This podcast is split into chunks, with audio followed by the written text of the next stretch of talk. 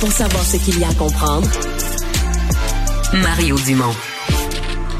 Mario, je sais que tu es un amateur des zoos, hein, des jardins zoologiques. J'en ai visité beaucoup. Mais je vais d'une question. Tout d'abord, qu'est-ce qui, toi, là, selon toi, est le pire ou les pires comportements qu'un visiteur, quelqu'un qui s'en vient là-bas, peut faire? là? Ben, le pire. En fait, il y, a- deux types. T'as as vraiment eu, là, puis j'en ai jamais vu en personne, mais j'ai vraiment vu ces derniers des gens qui rentrent leurs bras, qui mettent leur enfant pour qu'il voit mieux dans la cage. Non, mais il y a des, y a un enfant qui a été un bras arraché dans la cage, c'est du tigre ou du lion. Mais à part ça, c'est de lancer de la nourriture, de lancer n'importe quelle nourriture que t'as, dans le sens de mal se comporter, non pas en termes de sécurité pour toi-même ou tes enfants, mais pour les animaux, pour le zoo, c'est de lancer n'importe quel bonbon, cochonnerie que puis de garocher ça par-dessus la clôture dans l'enclos. Ben voilà, tu vois, tu t'en vas dans la bonne direction, Mario, parce qu'on a dû, dans le cas d'un zoo du Nebraska, le, le Henry Dorley d'Omaha, on a dû demander aux gens d'arrêter de lancer des pièces de monnaie dans les bassins puis dans les exhibits des animaux. Pourquoi?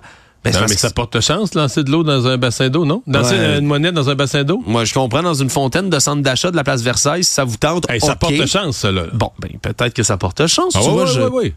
C'est prouvé scientifiquement. Mais je suis pas sûr. OK. Bon. Ben, regarde, tu vois, c'est un peu. C'est c'est pas conseillé de faire ça pour le- même si vous voyez un beau plan d'eau. Particulièrement s'il y a un alligator dedans. Puis c'est le cas dans ce zoo-là. C'est pas n'importe quel alligator. C'est Monsieur Thibodeau. Hein? Et Thibodeau, c'est cet alligator de 36 ans qui est leucistique. C'est-à-dire qu'il est presque albinos. Sa peau est comme toute blanche. Puis ça, un alligator comme ça, c'est d'une rareté épouvantable.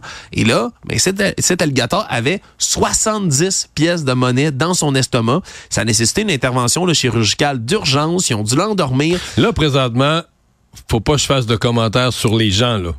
Faut pas, hein? C'est peut-être tous les animaux dans ce cas-ci, hein? Euh, Le monde des caves, c'est pas croyable. C'est pas. Sais, Donc, t'as une- t'as un habitat d'animal. Puis là, tu penses que c'est la fontaine de Trévis. Tu lances une pièce de monnaie en disant que ça va me porter chance. Non, mais Oui.